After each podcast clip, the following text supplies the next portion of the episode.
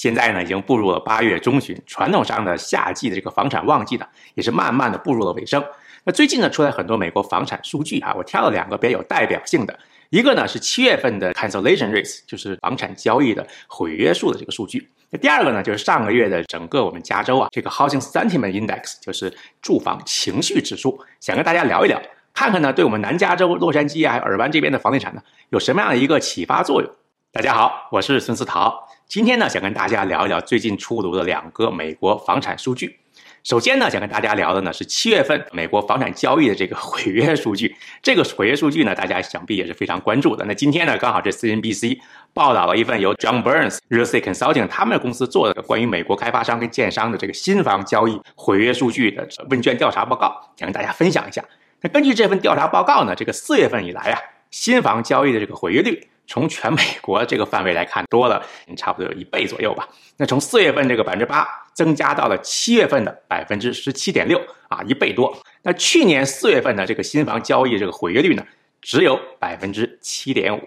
我想呢，原因呢也是很明显的，这个美国房贷利率啊，从去年年底就往上走的这个迹象。那美联储呢，从三月中旬开始呢，正式加息。这个时间表你看一下，跟刚才我们说的这个全美国这个新房交易毁约数据呢，这个大致上是重合的。那我在三月四号的那期节目里面呢，就提到了当时啊，这个美国房贷呢跟这个 refinance 重新贷款，他们的申请量呢下降的这个消息。那道理也是非常非常的简单。那房贷利率提高了，你想想看，是不是大家房贷这个成本就大大提高了，能贷到的钱呢就少了。那很多呢，原来他买得起房子这样的人呢，他现在去银行一看，根据新的这个贷款利率一看呢，他现在买不下这个房子了。那另外一个重要的原因呢，就是买卖双方这个情绪的转换。那这部分呢，会在今天这个节目下半部分呢，我会结合这个数据来跟大家谈一谈。那我们看一下这份数据里面一些有代表性的州，他们的新房交易毁约率的表现。那根据这份调查呢，德州 Texas 在七月份新房毁约率呢，竟然高达百分之二十七。足足比刚才提到这个全美国平均的百分之十七点五呢，高出了接近百分之十。而去年同期呢，也就是二零二一年七月份呢，只有百分之十一。然后呢，我们看一下北加州这个数据。那根据这份报告呢，今年七月份新房交易毁约率呢是百分之二十三，比全美国这个平均数百分之十七点五呢也高出了非常多。而去年七月份的时候呢，这个数字呢只有百分之八。那看完北加州的，我们看一下我们南加州的啊。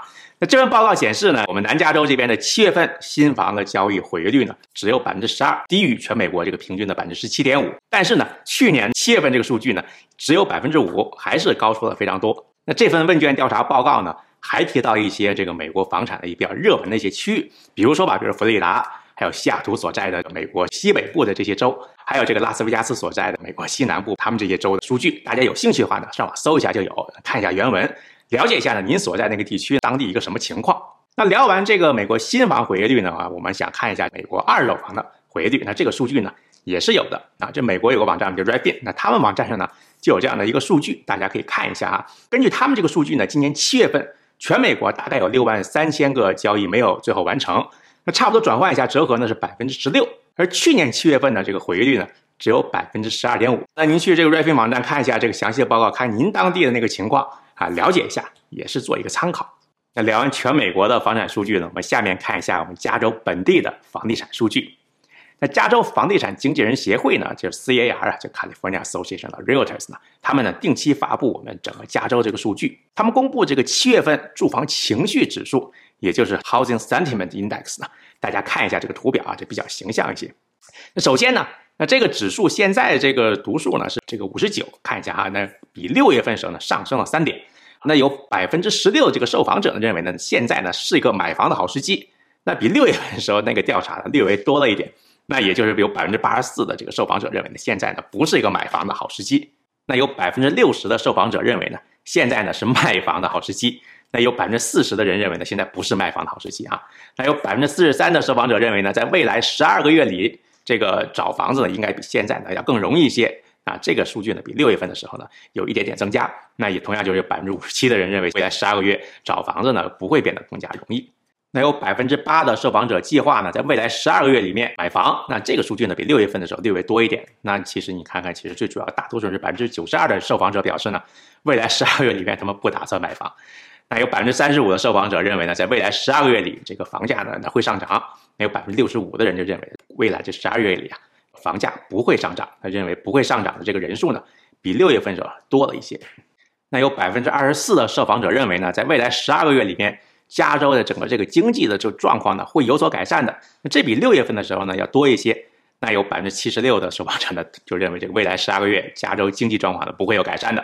那有百分之十九的受访者认为呢，在未来十二个月里面，这个利率啊会下降。那这个数字呢比六月份的时候要多一些哈。那有百分之八十一的受访者也认为呢，这个利率在未来十二个月里面不会下降。怎么样？不知道大家看完这份问卷调查的结果有什么样一个感受？是不是觉得这个买房卖房市场这个转换是一夜之间完成的呢？其实呢，并不是这样子的。就任何事情的发生啊，其实都是有蛛丝马迹可循的。那这份加州房地产经纪人协会这个七月份住宅情绪指数这个报告呢，其实呢也不算是一个什么经济啊或者房产的一个预测啊，不算个预测，它只是反映出呢这个房地产市场上买卖双方他们这个情绪而已。这刚好呼应了今天节目第一部分我们提到的这个今年四月份到七月份全美范围里啊，这个不管是新房也好还是二手房，房产交易毁约率是大幅上升的这个现象。那今天呢，孙思桃就简单的跟您聊到这里哈。如果是您喜欢我们这个节目，请您订阅并分享我的频道。我是孙思桃，我们下期再见。